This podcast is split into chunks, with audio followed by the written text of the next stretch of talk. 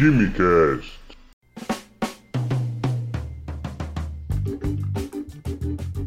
Alô, gênios, apreciadores de Química e Ciências do meu Brasil, senhoras e senhores, sejam bem-vindos ao Quimicast. Aqui quem fala é o Vinícius, químico e pesquisador, e hoje eu tenho o prazer de receber aqui no Quimicast o professor e perito criminal Pablo Marinho. Tudo bem, professor? Tudo bom, Vinícius? Prazer estar aqui com você e com os ouvintes aí do seu canal.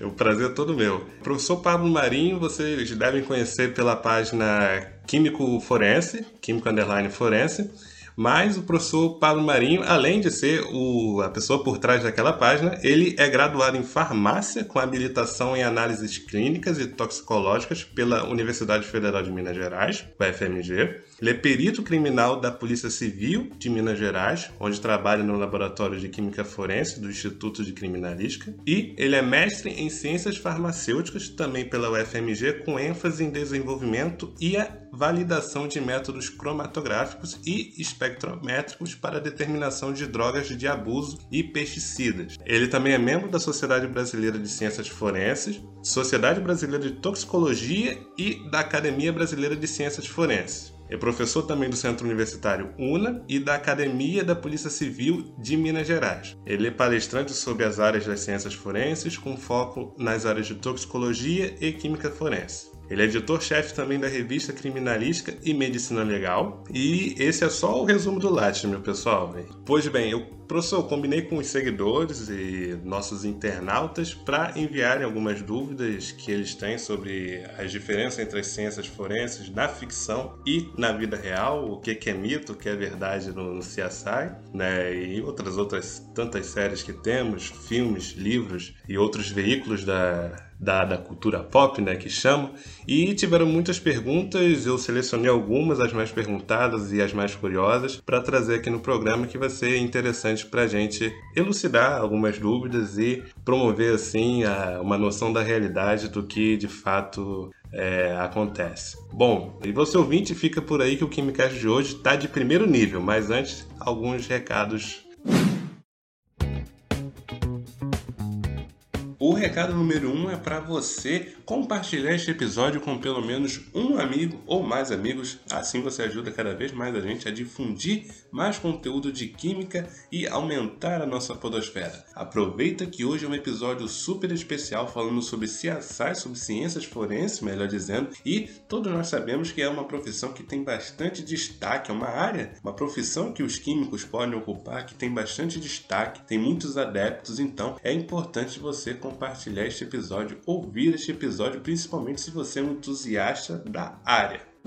O recado 2 é, na verdade, um salve para Natália, um mal de Natália no Instagram, que mandou uma mensagem para mim indignadíssima, chateadíssima, dizendo que não gostou do episódio da Marie Curie porque foi um episódio muito curto. Aí eu tentei explicar que era um episódio que era para ser curto mesmo, porque é duas horas, uma hora comigo falando, ia ser complicadíssimo de vocês prestarem atenção, etc. Eu não queria transformar numa aula, eu queria transmitir um conteúdo mais rápido. E agora que o episódio Lavoisier eu fiz na companhia do José, a gente teve mais um formato de conversa, então isso foi bastante interessante pra gente expandir um pouco mais o episódio e ter num formato de uma ter mais engajamento de vocês ouvintes. Então, ela reclamava que no mínimo para Marie Curie tinha que ter um episódio de duas horas. Então, Natália não fica chateada. Eu já te adianto aqui, considera aqueles 15 minutinhos de Marie Curie do outro KimiCast como se fosse um trailer ou um curta-metragem que em breve a gente vai lançar um episódio maior maior, uma versão mais estendida, falando sobre Marie Curie. Vai ter Marie Curie muito mais no nosso podcast, então não se preocupa. Quem ficou chateado comigo também, me desculpa desde já. Ela também elogiou um dos nossos episódios, então um grande abraço para você.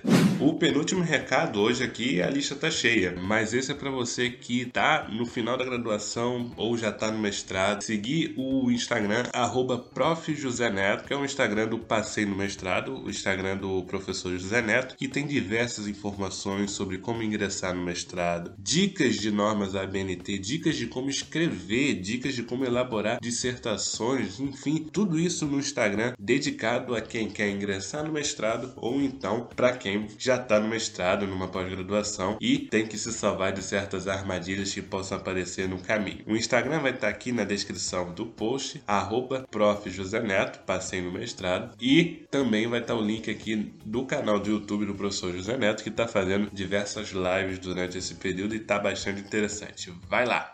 E o último recado, e eu acho que na verdade um dos mais importantes, é que a gente está vivendo num momento complicado, né? E a gente está com uma enorme baixa nos nossos bancos de sangue. Então esse aqui é um, é um recado especial para quem é do Rio, mas na verdade você que está em outra cidade, procura saber se tem alguma parceria desse tipo, uma movimentação da, do banco de sangue da sua região para você se mobilizar também, mobilizar pessoas para doar. O Emo Rio, aqui no Rio, fechou uma parceria incrível com a Cabify e está realizando uma campanha. Só saia de casa se for fazer o bem. Elas vão estar é, disponibilizando duas viagens até o dia 19 de junho para levar quem quiser doar até o Emo Rio e levar de volta para casa, né? É isso mesmo que você ouviu. Utilizando o código da campanha no app da Cabify e colocando o Emo Rio como ponto de destino ou ponto de partida, você não paga nada pela corrida. E isso é válido por todo o município do Rio de Janeiro. Você também pode agendar a sua doação de sangue pelo Disque Sangue, o 0800 282 0708. O desconto estará disponível de segunda a sexta durante um funcionamento do Hemorrio, que é das 7 às 18 horas. Não perca tempo e corre para lá para salvar vidas.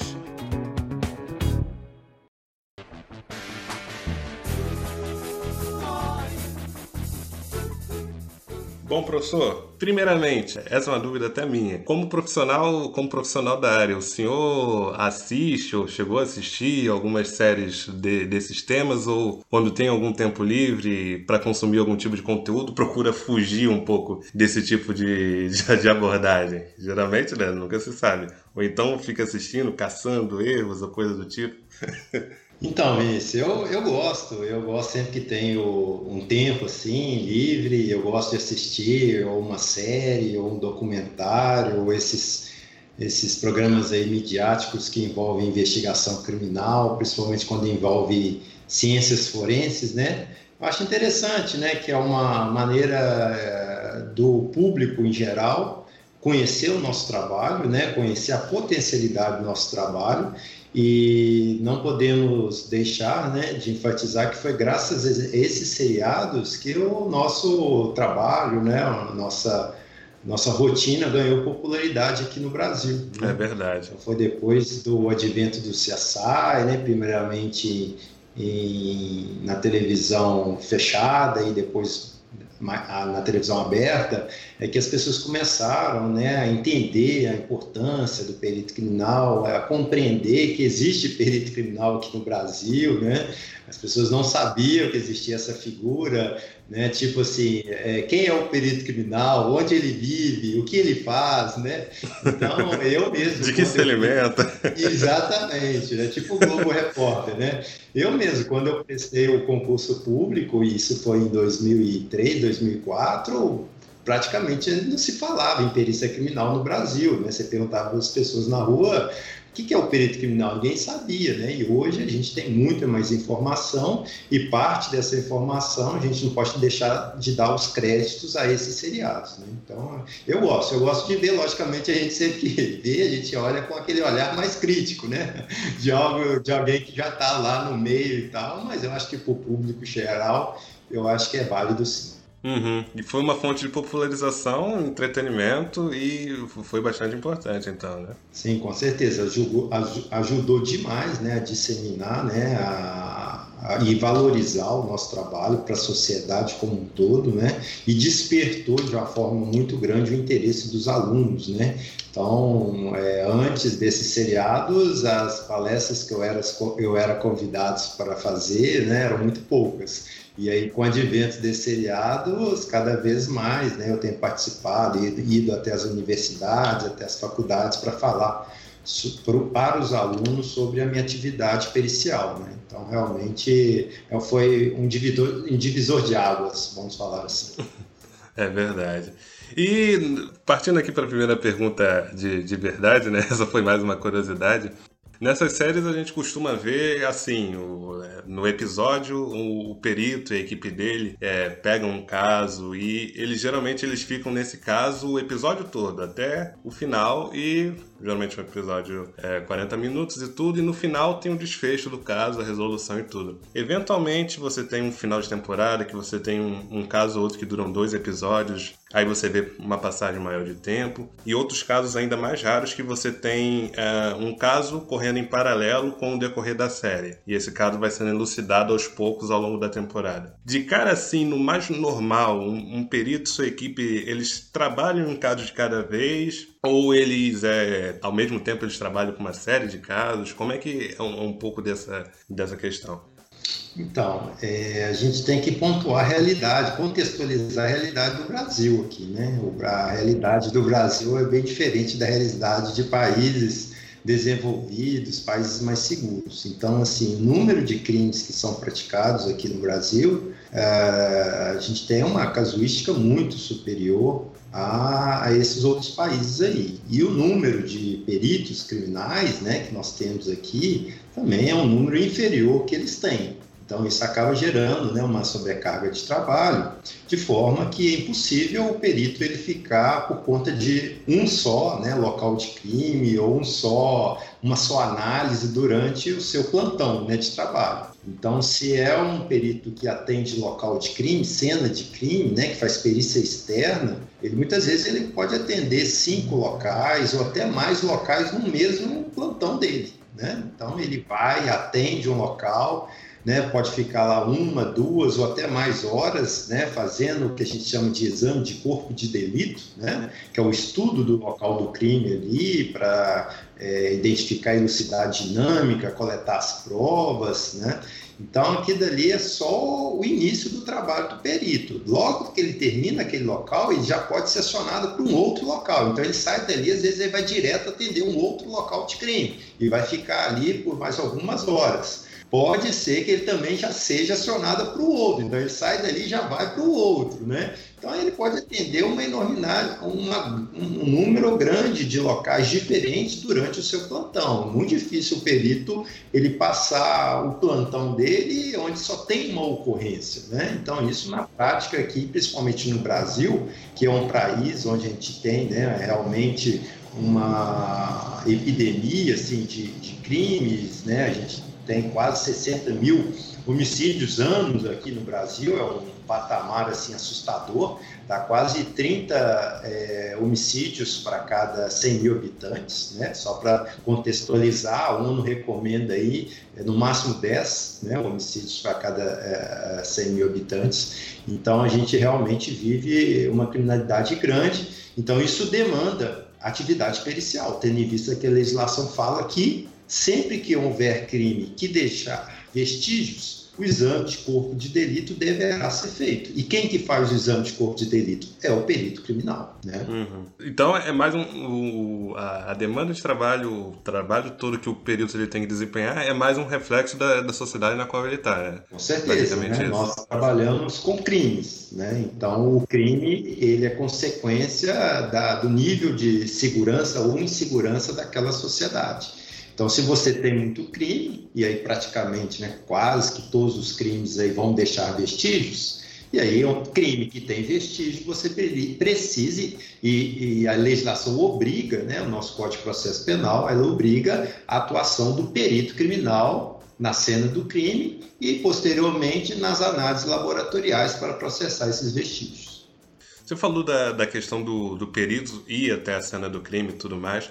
É, geralmente a gente vê que nessas séries que você tem a equipe de campo que vai até a cena do crime, tá, as cenas do crime, tudo, com aquelas malhetas prateadas que o pessoal gosta, tudo. Uhum. Tem também o pessoal do laboratório que executam as análises e os profissionais da, da autópsia e tudo, e as demais outras áreas é uma estrutura bastante integrada, organizada e, e, e complexa e interligada. É, teve uma pergunta no Instagram sobre a, a, questão de se o perito ele necessariamente ele tem contato com a cena do crime, com eventualmente um cadáver e essas coisas. É, em cima dessa pergunta, eu pergunto até onde vão os limites da atribuição de um perito? Se ele fica mais nessa questão de ir a campo, se ele pode também ir para laboratório, é, quais são os limites de fronteira assim, da atuação de um perito? Então, eu poderia basicamente, né, didaticamente, dividir a atuação dos peritos criminais em dois níveis. Os peritos que realizam perícias externas, que são aqueles peritos criminais que vão até o vestígio, vão até o local de crime, né? vão até aquela cena de crime fazer o levantamento pericial ou exame de corpo de delito, como a gente fala tecnicamente, né? Então, são peritos que trabalham em algumas áreas, como, por exemplo, crimes contra a vida, crimes contra o patrimônio, engenharia, meio ambiente, né? Então, esses setores aí, é, é, perícias de acidente de trânsito. Então, esses peritos eles vão até a cena do crime fazer né, o levantamento, o estudo daquele local, né, coleta de provas, etc.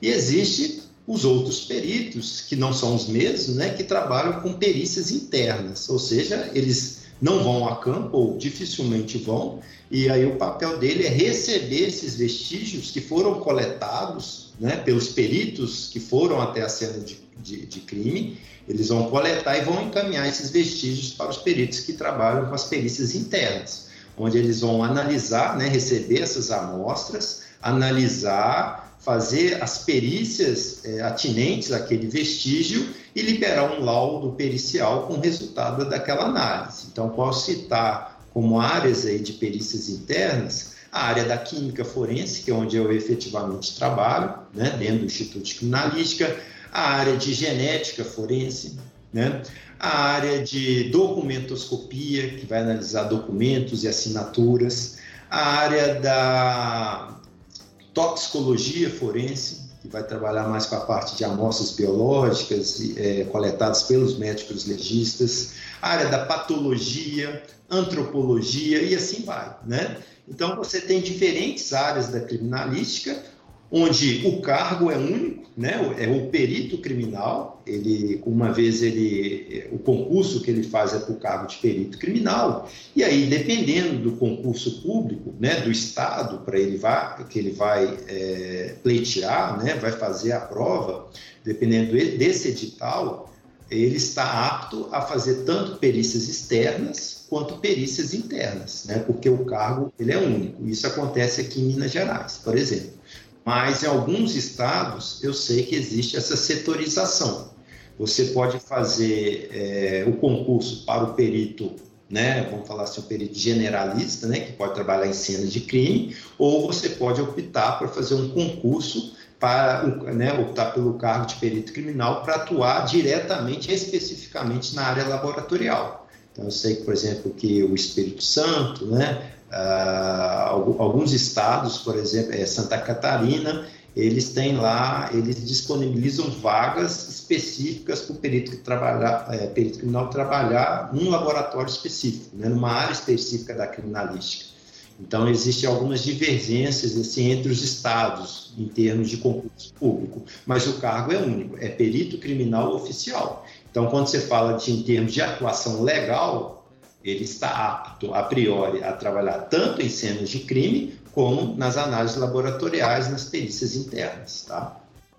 Curioso que eu notei no início da fala do senhor a questão do, do perito e a questões de engenharia, que ele pode também periciar, questões de meio ambiente. Às vezes a gente fica meio atrelado à questão de que o perito ele tem que ir até a cena de um homicídio ou de algum outro tipo de crime mais relacionados a questões policiais e tudo, atentados contra a vida, e esquece que a parte da perícia ela é bastante diversa em outras circunstâncias. Então as ciências forenses elas abrangem uma série de outras circunstâncias, não é verdade? Sim, as ciências forenses é, ela é muito ampla, né? Então, o que, que é ciências forenses? É você aplicar ciência para responder é, perguntas, demandas, questionamentos da área judicial, né? Da justiça. Né? E aí, quando é a justiça criminal que faz essas perguntas para a ciência e você responde com ciência, a gente está fazendo o que a criminalística. Então, a criminalística é a área da ciência, né? É, é, é, aliás, é a aplicação da ciência para responder às perguntas do direito criminal, do direito penal. Então, a gente vai utilizar metodologias científicas, análises laboratoriais, análises químicas, vai formular hipóteses, vai testar hipóteses e aí vai chegar numa conclusão do que efetivamente aconteceu naquela cena do crime ou num resultado analítico na minha análise química ali, quando eu recebo uma droga no meu laboratório, eu identifico uma molécula e isso vai ser encaminhado para as autoridades, num primeiro instante, policiais, no caso o delegado que preside o inquérito policial, e depois isso vai ser remetido para o juiz da área criminal para julgar aquele caso. Né? Então, sempre que eu aplico a ciência para dar uma, re, uma resposta para o delegado, para o juiz de direito criminal, eu estou fazendo criminalística. E aí você tem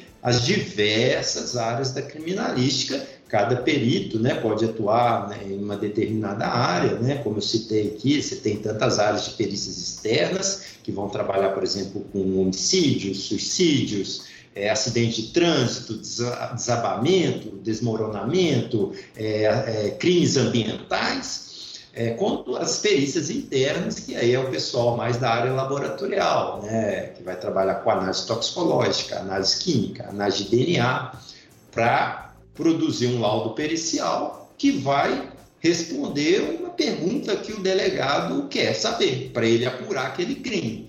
Geralmente, Vinícius, são a perícia criminal, né, a criminalística, as ciências forenses, ela tem possibilidades, não vou falar que sempre ela consegue, isso depende muito da qualidade do vestígio que chega para a gente e da preservação da cena do crime, esse é um problema grave que a gente tem no Brasil, né, cenas de crimes preservadas.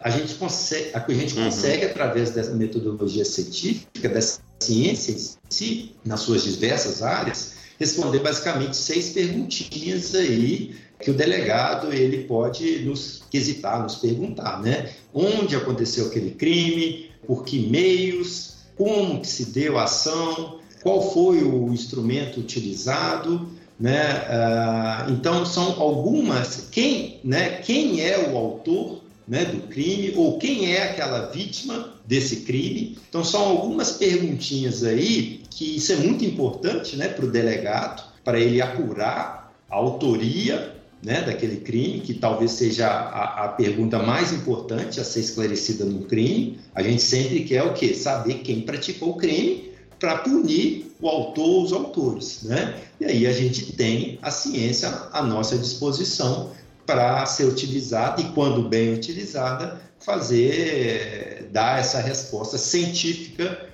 para o, os profissionais da segurança pública, né? Por isso que a prova, a prova pericial, ela é tão valorizada, né? Na, na sociedade, porque ela é baseada na ciência. Então, se você usa a ciência no seu estado da arte, ou seja, naquilo que há mais de vanguarda, dificilmente essa prova pericial ela vai ser questionada. Uhum. Né? Ela pode até ser questionada juridicamente, né? por algum fator ali do advogado, etc. Mas tecnicamente, se você fez o estado da arte da ciência ali, como questionar? Né? É. Pode ser questionado, não tem problema nenhum. A questão é se o juiz vai acatar esse questionamento, né? Uhum. A, a, ciência na sua plenitude, né? Exatamente, é o que a gente busca, né? Também pelo Instagram, o Pedro Galinari, ele perguntou se um perito, ele eventualmente ele tem porte de armas. Eu encaixei aqui essa pergunta, já que a gente está falando um pouco dos limites. Uh, eventualmente, o, o, perito ele tem que ir numa, numa área um, um pouco mais é, hostil, por assim dizer, né?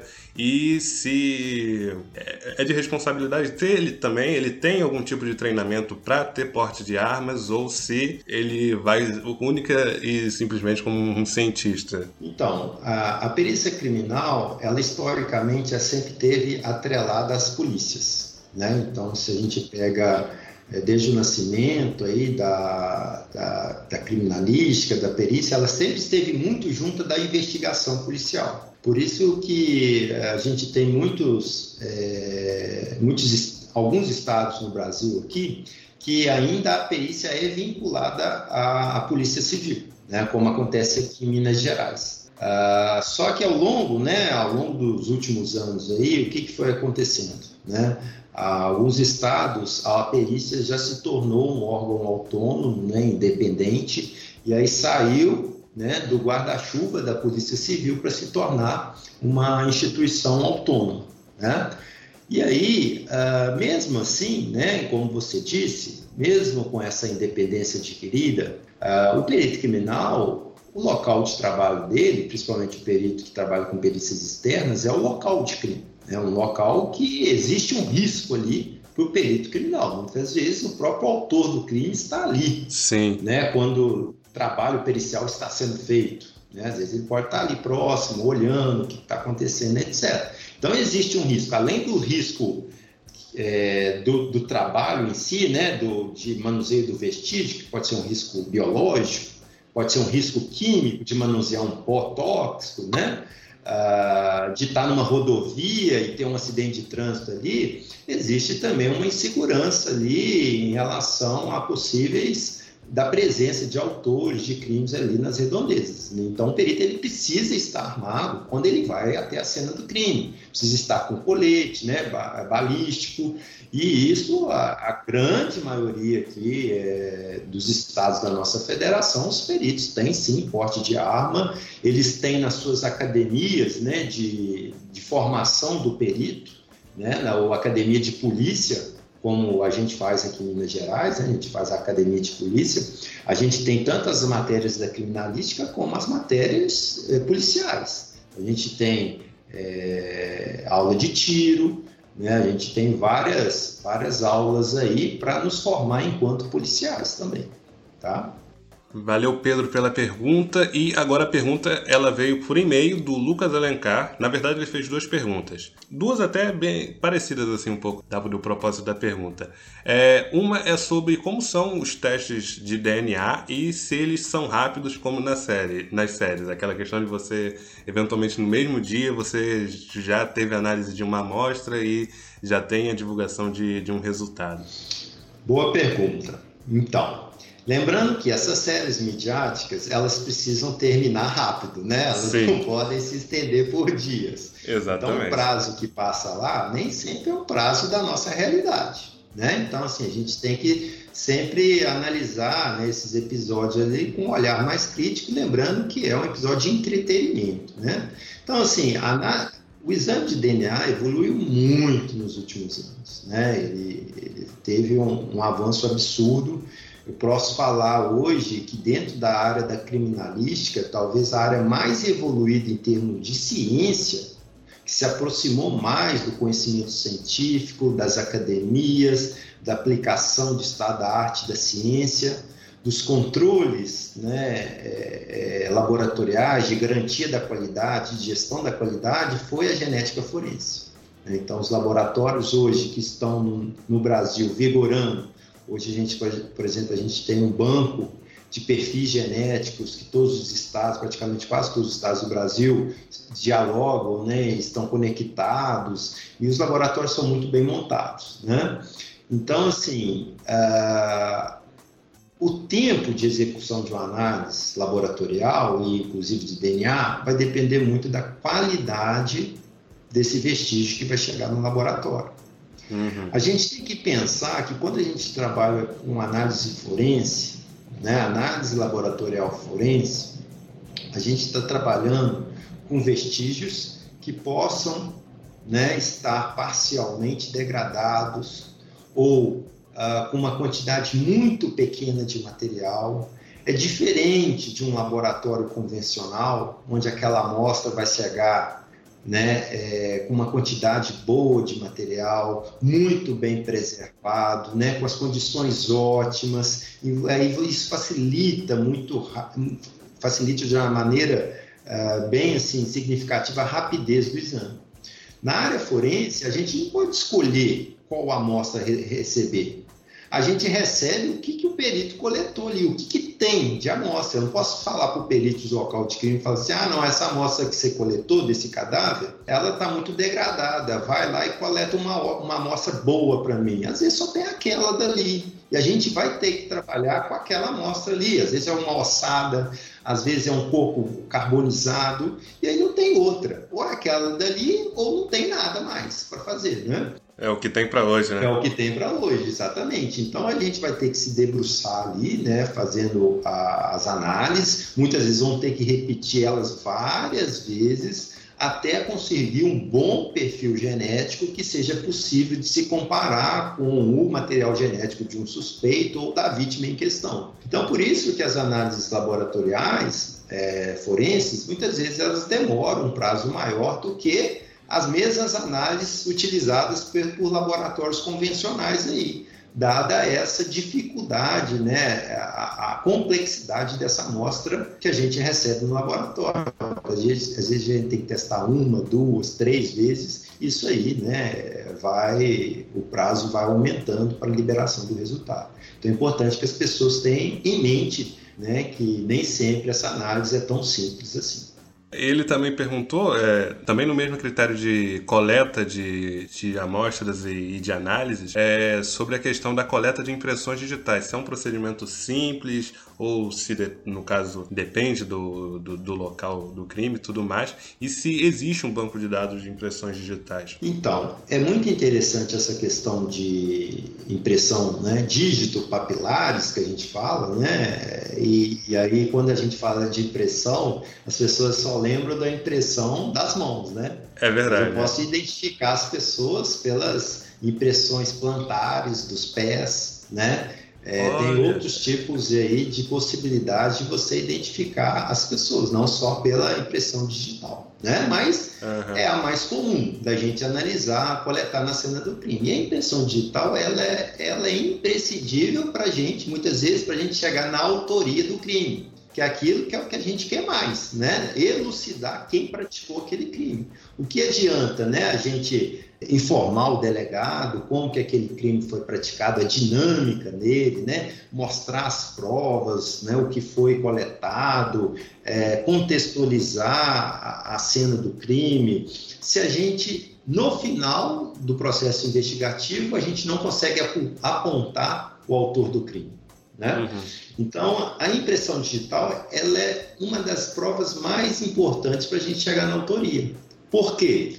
Existe um princípio básico na criminalística que a gente chama de uh, princípio da observação, ou princípio da troca, ou também chamado princípio de Locard. Locard foi um cientista famoso, né, que foi um dos pioneiros né, que realizou análises forenses em laboratórios, ele montou um grande laboratório forense lá em Lyon, na França, e ele postulou um, um, um princípio que é basilar na criminalística, que é o seguinte: todo contato deixa uma marca. Né? Uhum. Então, ou seja, essa marca é o vestígio. Então, quando o indivíduo ele pratica um crime, ele vai deixar a marca dele ali naquele local de crime ou na vítima, né? E aí cabe o perito criminal identificar essa marca, né, coletar adequadamente essa marca, esse vestígio e analisar, seja por ele ou por, através de um laboratório forense. Né? E a impressão digital ela é uma das marcas mais comuns em cenas de crime. Né? As pessoas vão para a cena do crime, elas vão tocar em objetos, elas vão tocar em suportes, elas vão tocar no objeto que foi utilizado para praticar o crime. Uhum. Né?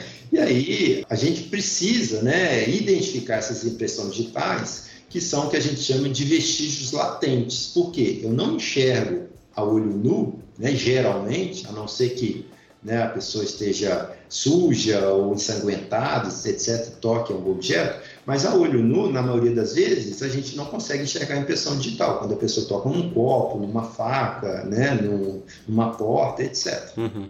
E aí a gente vai precisar revelar essa impressão digital. E aí a gente vai revelar como? A, a forma mais comum é através de pós-químicos, uhum. né? A utilização de pós-químicos reveladores, onde eu vou, né, através de um pincel específico ali, é, pulverizar um pó ali naquele suporte e aí a impressão digital ela vai se revelar para a gente macroscopicamente. Uhum. Então, eu vendo a impressão digital ali agora, eu vou ter que coletar essa impressão digital. A gente usa alguns decalques, né, alguns adesivos assim, que a gente consegue é, transplantar a impressão digital do suporte para essa fita adesiva. E aí eu vou mandar isso para o setor responsável para análise de impressão digital, que geralmente é o setor de papiloscopia. Uhum. Então eles vão pegar essa impressão digital. Se tiver um suspeito do crime, ótimo vai, se vai ser feita a coleta do suspeito também, né? E vai fazer esse confronto, uhum. né? Entre o material questionado, ou seja, a impressão digital coletada na cena do crime, que eu não sei a origem, e o material referência, que é o quê? Aquele material que eu sei a origem, ou seja, foi coletado do suspeito. Eles vão fazer esse confronto, vão ver os pontos de convergências, né? uh, das duas impressões digitais e, tiver, e se tiver um, uma, um número ali mínimo de pontos de convergência, eles vão falar que aquela impressão digital é ou não é daquela pessoa suspeita, tá? Uhum. Então isso que é rotineiramente feito. Essa impressão digital também, ela pode ser revelada, por exemplo, com luz forense, que é um outro parâmetro, né, uma outra tecnologia que a gente pode empregar onde a gente, sobre aquele suporte, a gente coloca ali uma luz num determinado comprimento de onda, pode ser no visível, pode ser no ultravioleta, e aí através desse comprimento de onda, aquela impressão digital, uh, ela pode se revelar para mim, né? E aí eu vou fazer essa coleta e vou mandar para o laboratório. Aí você vai me perguntar, Vinícius, e se eu não tiver um suspeito. O que, que eu faço com essa impressão digital? Bom, pois é. essa é a pergunta de um milhão de é. reais, né?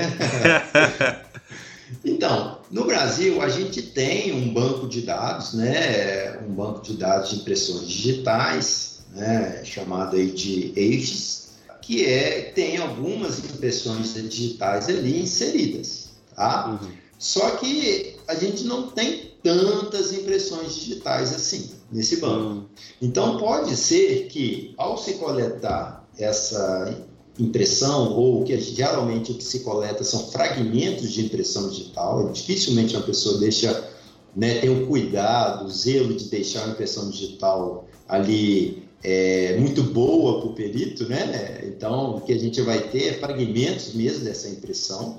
E aí, se naquele fragmento ali a gente tiver um número mínimo de pontos característicos, isso pode ser confrontado com o banco de dados. Se aquela pessoa já estiver cadastrada no banco de dados, o banco de dados ele vai fazer essa busca automática e vai te dar um match ali, né? Um, uhum. um, uma similaridade com aquela com o número de impressões digitais. E aí o perito criminal vai ter que sentar na frente do computador e fazer essa comparação mesmo, com a expertise dele, para ver se aquilo que o banco de dados está te falando que é a pessoa, se efetivamente o é. Né? Então ele vai é. lá, vai analisar mais detalhadamente e aí vai verificar se realmente aquela pessoa cadastrada no banco de dados ela corresponde à impressão digital coletada lá na cena do crime. Então, assim, o banco de dados ele é uma ferramenta crucial na investigação policial para a área da justiça criminal. A gente só vai conseguir avançar nos nossos índices de apuração de criminalidade, Vinícius, se a gente tiver bancos de dados robustos. E aí, quando eu falo de banco de dados, eu estou falando tanto de banco de dados de impressão digitais, banco de dados de genética, banco de dados de armas de fogo, entre outros bancos de dados que a gente pode ter. Na área de química, por exemplo, a gente utiliza muito banco de dados, só que é Exatamente. banco de dados de drogas. de é. drogas é. ali para identificar as drogas apreendidas. Então, quanto mais robusto, quanto maior o número de informações do seu banco de dados, maiores as taxas de elucidação de crimes. Isso aí já está provado, né? A gente tem vários estudos aí que mostram isso. É, essa questão do banco de dados é, é, é, ela é bastante importante. Você citou que é importante da química. Eu estou pensando aqui, eu trabalho muito com difração de raio-x. Se não for um banco de dados para mim, eu estou basicamente perdido. Sim, é, porque muitas vezes você quer identificar coisas desconhecidas que você nem imagina que tem na sua amostra. Quando a gente fala de amostra de droga, que é com o que eu trabalho, Muitas vezes, eu, eu, sim, eu posso ter uma ideia do que pode ter naquela amostra, mas eu só vou ter a certeza depois de fazer análise. E às vezes eu vou identificar uma substância que eu nunca ouvi falar. Né? Por quê? Porque o banco de dados me ajudou, né? me auxiliou. Né? Se eu não tivesse o banco de dados ali, dificilmente ou praticamente impossível de eu falar qual é aquela molécula presente ali na minha amostra. Né? Então, quando a gente fala de droga sintética, então isso aí né, é fundamental. Eu cheguei a cursar uma disciplina de Química Forense na, durante o curso de graduação, da, lá da UFRJ, é, com o professor Cláudio Cerqueira. Não sei se o senhor conhece. Sim, o que é, fez o luminol. Isso, isso, esse mesmo. É, sim, inclusive, sim, é eu fui também, fui também monitor da, de uma turma de farmácia da professora Rosângela, com a qual ele divide o laboratório e tudo. Uh, e, enfim, ele nas aulas, inclusive, ele falava muito sobre o luminol, do luminol brasileiro que ele desenvolveu e tudo, sim, das parcerias que ele faz com a Polícia Civil e tudo mais. Já que a gente chegou nesse toda essa questão do, da, das análises, né? E encaixei essa pergunta aqui por isso, o, o Bruno, pelo Instagram, ele também perguntou, vai enriquecer enriquecer ainda mais o nosso debate, né? Como é que funciona o luminol, que vem a ser o luminol, e se ele só se aplica ao sangue ou se aplica aos outros fluidos? No caso, uh, outros fluidos como saliva e sêmen, enfim, dá para usar o luminol ou há outros reagentes específicos que a gente pode aplicar nesses outros, nesses outros tipos de fluido? Então, é, o luminol é muito interessante, né? É um reagente que a gente utiliza bem. Os peritos de cena de crime, principalmente os que trabalham é, com vestígio de sangue, que geralmente são os peritos que trabalham com crimes contra a vida, contra a pessoa, né? Onde a maioria dos vestígios ali presentes nessas cenas é, é o próprio sangue. Né? Muitas vezes esse sangue ele está oculto, está latente, porque às vezes o autor lavou a cena do crime, né? A gente viu naquele caso emblemático da Isabela Nardoni, que todo, Sim. todo mundo lembra, né? E também foi um divisor de águas aqui no Brasil.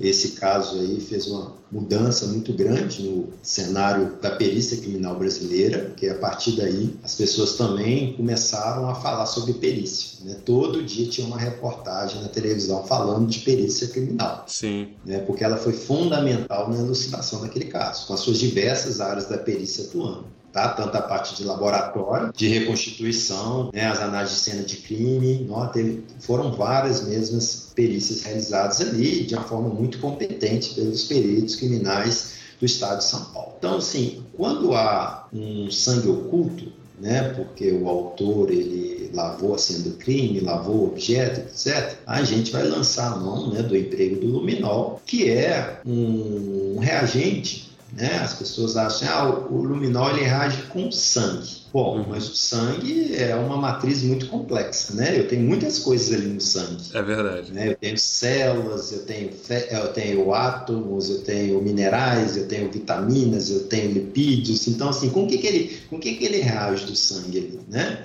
Então, ele reage com uma substância, assim, não muito específica do sangue até muito inespecífica, que é o ferro. Hum. Então, o luminol ele é, é uma reação né, de oxirredução baseada na presença do ferro ali que está na hemoglobina, dentro da hemoglobina. Né? Uhum. Então, o ferro é o catalisador da reação. Então, eu utilizo o luminol e quando há a presença do ferro, que está presente no sangue, né? todo sangue tem ferro, Uh, o ferro ele vai funcionar ali como catalisador dessa reação de oxirredução, né, onde você tem a molécula do luminol agora falando um pouco mais tecnicamente para os seus alunos aí da química, né? Me perdoem que não são da química, mas acho que os alunos da química vão gostar. É, você vai ter uma excitação, né, da molécula do luminol saindo do estado fundamental para o estado excitado, e aí quando ela retorna para o estado uh, fundamental, ela vai emitir um comprimento de luz, né, uma energia lá que está na região do visível, no comprimento de onda do azul. Uhum. Por isso que a gente enxerga aquele brilho lá azulado da presença do sangue, que é o luminol reagindo ali com ferro, né, produzindo essa reação de quimioluminescência, né? Então, quando brilha e essa cor azul, a gente vai falar, né, que ali pode ter a presença de sangue. Não posso garantir. Uhum. Isso é importante, né? Não posso garantir tendo em vista que o meu reagente detectou a presença do ferro no sangue. Mas como a gente sabe, ferro está presente em outras amostras, né? Então depois eu, eu faço um exame de confirmação para saber se aquilo dali é sangue humano. E aí eu vou usar uma outra tecnologia, um outro ensaio, que pode ser feito inclusive em campo mesmo, né? Que é um teste de imunoensaio, para pesquisar uh, antígenos ali da, da hemácia ali, né? Da hemoglobina, da, do sangue, presente no sangue ali. E aí eu confirmo se aquilo dali é sangue humano ou não. Então, mas o luminol é muito interessante porque ele permite a gente enxergar onde eu, a gente, a olho nu, não nos enxergaria sangue. E a, e a sensibilidade dele é fenomenal. Né? Basta aí é, alguns microgramas ali, nanogramas ali de ferro que a gente que ele vai reagir. Né? Então ele é muito usado por causa da. Uma espetadinha no dedo, né? É, não, muito menos até. pois é, menos que as espetadinhas para analisar a glicose no dedo. Exatamente. Né? Então ele é muito interessante nesses casos principalmente na aplicação forense, mas ele destacava também, e, e, eu achei isso bastante, bastante fantástico, a aplicação do luminol em leitos de UTI para verificação da, da, da, permanência de sangue, né? da exposição do enfermeiro, do, do profissional de saúde a, a restos de sangue que, que se depositam em superfícies, em aparatos, em em roupas que eventualmente elas são lavadas, então ele meio que a, a, expandiu um pouco, né? Abriu um, um outro leque de, de possibilidades para aplicação do luminol. Sim, sim, essa é uma aplicação assim não forense, né? Mas que o luminol poderia ser utilizada para verificar onde que tem sangue latente ali em alguma região onde você queira efetuar né, uma limpeza mais eficiente ou verificar possíveis contaminações, focos de contaminação de material biológico para ter um cuidado maior, assim, mais no âmbito da saúde, né, vamos falar assim. É uma aplicação interessante também. Bom, é, a gente falou de DNA, é, é, exames de DNA, das digitais, de sangue, tudo. E cada procedimento ele tem uma análise específica, reagentes específicos, eventualmente equipamentos específicos e matrizes bem dis distintas às vezes. Combinar, é, fazer um cruzamento dessas informações, dessas diferentes amostras, é algo factível, igual a gente encontra um pouco nessas mídias, séries e filmes? É algo simples de realizar ou porque a, a série geralmente ela gira em torno de um quebra-cabeças. Uhum. Diversas evidências que são encontradas numa cena de crime tudo, e você vai cruzando as informações até chegar num suspeito e tudo mais, perfilar o perfil de um, de um eventual suspeito e, eventualmente, do próprio autor do crime. E como é que é na, na prática mesmo, no, no na, na vida real, essa questão de combinar essas informações? Sim, é algo factível e é feito, né? Quem muitas vezes vai trabalhar para montar esse quebra-cabeça, né? Uh, num primeiro momento é o perito da cena do crime que vai lá, no caso de homicídio, onde, por exemplo, ele vai coletar sangue e vai mandar para o laboratório, às vezes, de genética, né? De biologia forense para pesquisar ali se aquilo ali é sangue humano mesmo, de que DNA que tem naquele sangue, mas ele vai coletar, por exemplo, também impressão digital e vai mandar para o laboratório de papiloscopia forense para saber de quem que é aquela impressão digital. Mas ele pode coletar também uma, um pó branco ali que estava do lado do cadáver e mandar para o laboratório de química para saber se aquele pó branco ali era uma droga, é um medicamento, é um pesticida né? Mas aí tem uma, uma, uma, arma de fogo ali próximo do cadáver, então ele vai coletar essa arma de fogo. Ele pode pedir para analisar uma possível impressão digital nessa arma de fogo, mas também pode pedir um exame balístico dessa arma de fogo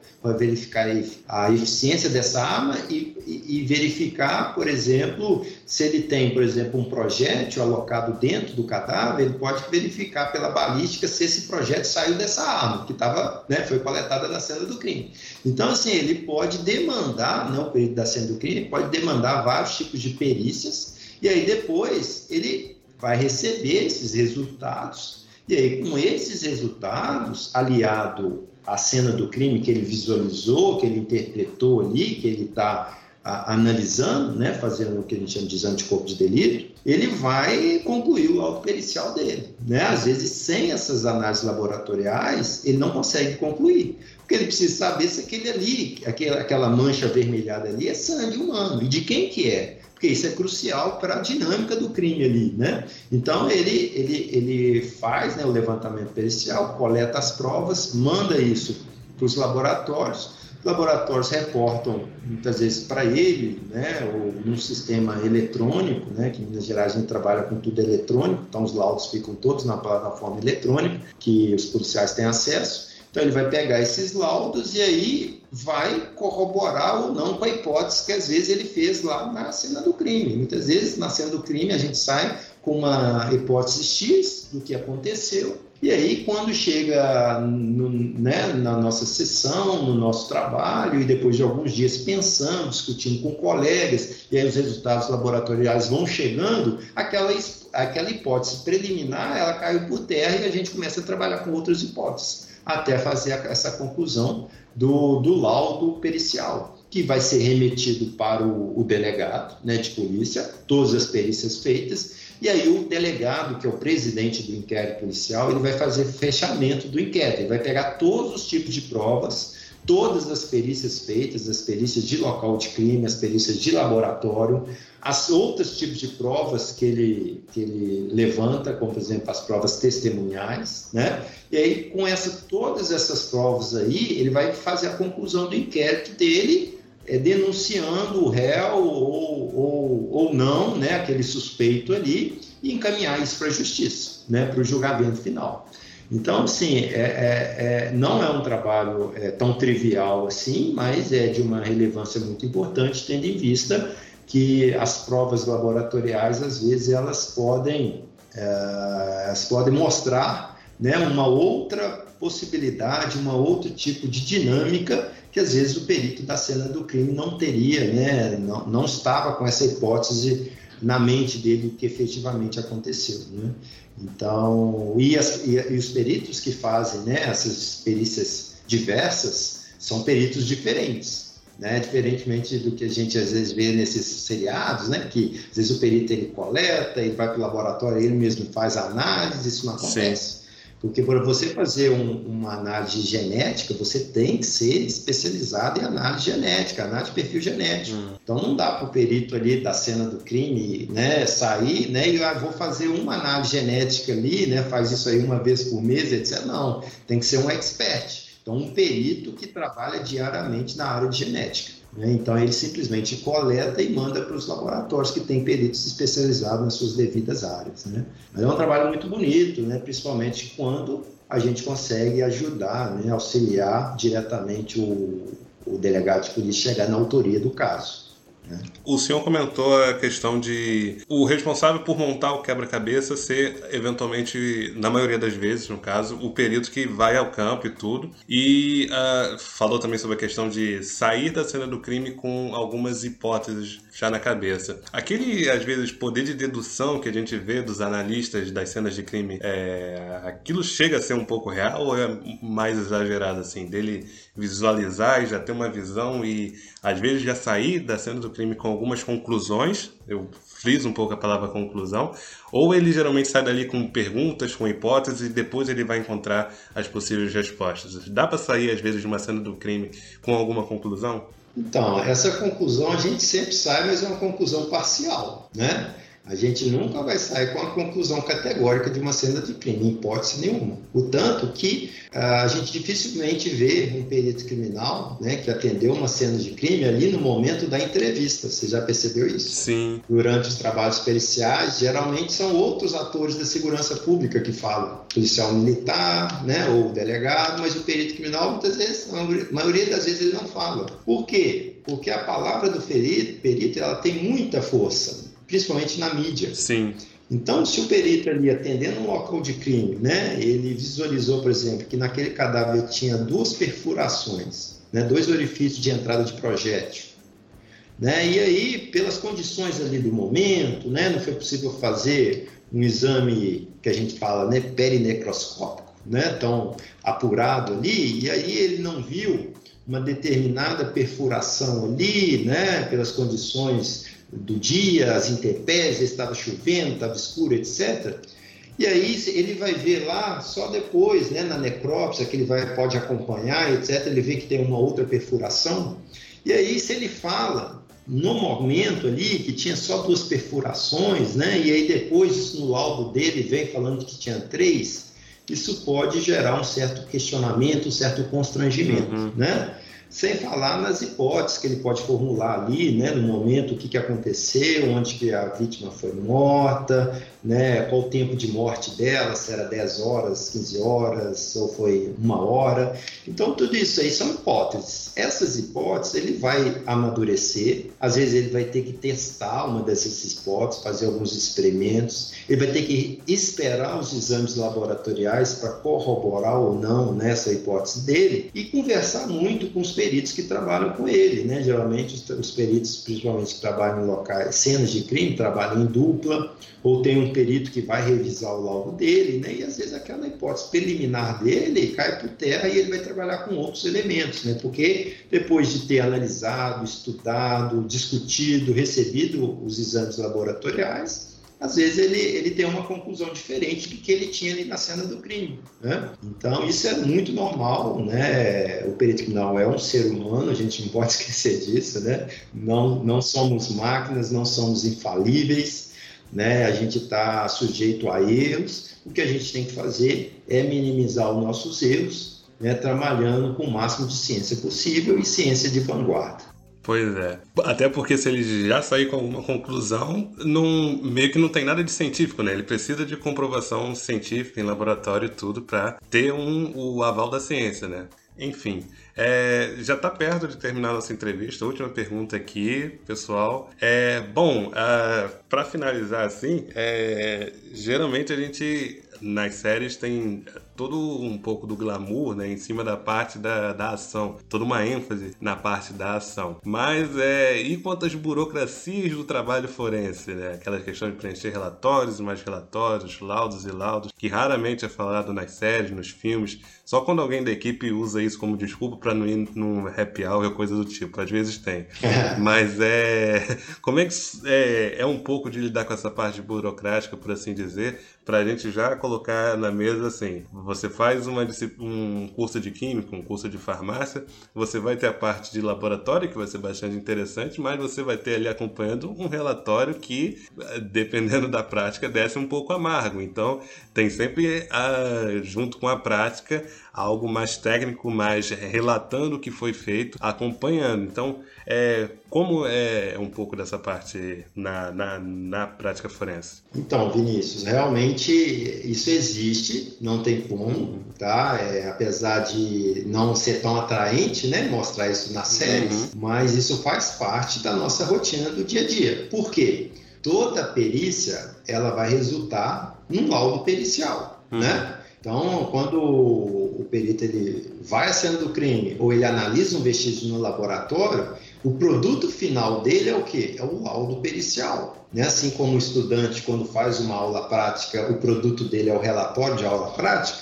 o nosso produto é o laudo pericial. Então, a gente entrega uh, os nossos resultados, as fotografias, os croquis, né, as análises, por meio de um documento técnico, né, que tem que ser bem elaborado, né, às vezes exaustivamente elaborado e revisado. Então, o perito criminal, antes de tudo, ele tem que ser um profissional que uh, escreve muito bem, porque o laudo dele vai ser visto por várias pessoas, várias partes, né, e pessoas doutas, né, cultas, como juízes, é, promotores, advogados, o, o, o, delegado de polícia. Então ele precisa ter um linguajar perfeito tecnicamente, né? Porque nós estamos falando de ciência, então não dá para eu trabalhar com termos populares, uhum. jargões inadequados. Uhum. Por isso que eu sempre né, bato na tecla dos meus alunos, né? De saber as terminologias corretas, os conceitos corretos, porque quando a gente vai escrever um laudo, um parecer técnico, a gente precisa escrever correto, senão isso pode desacreditar a nossa análise. Né? Quando a gente pega um documento que ele é mal redigido, é, a gente faz um pré-julgamento de que aquele resultado ali não foi bem feito. Né? É, pois é. Né? Inconscientemente a gente já pensa isso. Fica com o pé atrás. Exatamente, né? a gente já pré-julga. Então a gente precisa é, ter uma escrita técnica adequada, né? jurídica também, porque nossos clientes são pessoas do meio jurídico, né? A gente fornece provas para a justiça e a gente não pode se furtar isso. A gente precisa escrever, escrever bem e escrever claramente. Né, esse talvez seja um ponto importante a destacar, né? a gente tem que pensar que sempre quem vai ler o nosso laudo é alguém que não está muito afeto à área da ciência que a gente trabalha. Uhum. Então, por exemplo, eu sou da área de química. Os meus resultados, eles vão ser lidos por pessoas que não são da área de química, não conhecem química muitas vezes, uhum. né? Então não adianta né, eu usar a técnica uh, mais maravilhosa do mundo, né, uma espectrometria de massas, uma cromatografia líquida de alta eficiência e começar a usar só esses termos técnicos para falar do meu resultado, sendo que no final das contas quem vai ler vai falar assim, e aí? O que, que ele quis dizer com isso? Pois é. Né? Isso acontece às vezes, é. né? Isso acontece. Né? Às vezes o, o, o, o juiz, né, o, promotor, às vezes lê um laudo pericial e às vezes ele não entende aquele laudo. Mas e aí a conclusão? O que, que ele quer dizer? É ou não é positivo? Uhum. Essa, é, é, esse sangue é ou não é da vítima? Então, assim, a gente tem que ter esse cuidado de ter os termos técnicos, né? colocar lá no laudo, a parte de metodologia, é como se fosse um relatório de aula prática. A gente tem lá uma introduçãozinha,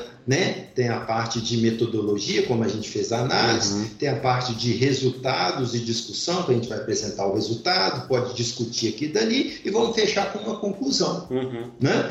E essa conclusão tem que ser clara objetivamente para um leigo ler aqui e dali e entender o que, que eu quis dizer. Uhum. Né? Então, é, a, a, escrita é, é, é, um treinamento que a gente tem, né? principalmente a escrita da área é, pericial. E aí, quem é da área da ciência, muitas vezes é, tem uma maior facilidade né, de trabalhar com a escrita pericial, porque a gente reporta muito do que a gente faz quando a gente escreve um artigo científico. Né? Muitas vezes a gente cita referências né? Eu peguei essa informação aqui do autor tal, publicado no, no periódico tal. Coloco lá, cito elas, referências, tem que citar segundo as normas né? de padronização, não vou citar de qualquer jeito. Então é como se fosse assim, um, um artigo né? mais adequado para um ambiente aí da, da, da, investigação criminal, um ambiente judicial. Né? Então isso, isso é dia a dia do nosso trabalho. A gente faz perícia, a gente vai fazer um laudo. Só que como né, durante a execução do laudo, a elaboração do laudo ali, isso não chama tanta atenção, geralmente é deixado de lado essa parte aí. Mas a gente faz sim, e muito. Bom, pessoal, esse foi o professor Pablo Marinho. Professor, muitíssimo obrigado pela disponibilidade de estar aqui hoje. É, eu sei que foram perguntas simples, o senhor, a gente até comentou que algumas até o senhor recebe durante as palestras, mas durante as palestras a gente entra um pouco em aspectos um pouco mais técnicos, mas é, acredito que vai ser importante para o ouvinte do podcast tomar um pouco desse banho de realidade e ver que, que Hollywood é só na tela de TV, né? Isso mesmo, Vinícius. Vinícius, eu agradeço aí pela oportunidade. É sempre um grande prazer para mim é poder divulgar o nosso trabalho né, da perícia criminal, divulgar ciências forenses, né, o que o Brasil tem. Né, nós temos profissionais é, muito competentes aqui, laboratórios de ponta, a gente consegue entregar muito para a sociedade. Então, assim, é, é, é, um papel social que a gente tem de vir a público aqui e mostrar da potencialidade da perícia criminal brasileira. E já deixo aqui um convite né, para os ouvintes aí, quem puder, entrar lá no meu perfil do Instagram, que é o Química Underline Forense, me acompanhar lá nas minhas postagens, coloco muita coisa lá do que eu faço na minha rotina mesmo, das amostras que eu recebo, divulgo muitos cursos, muitas vezes cursos gratuitos aí na internet, né, da área de química, de toxicologia. Temos também o Instagram da Revista Criminalística e Medicina Legal, que é o Revista CNL, né? Então também é uma fonte interessante para conhecer os peritos criminais e os trabalhos que eles desenvolvem. Tem o site, que é www.revistacml.com.br, onde vocês podem acessar a revista e baixar os artigos científicos lá sobre criminalística e medicina legal. Olha Vai ser bem interessante como fonte de estudo para vocês. Uhum. Tá? É aberto a todo mundo.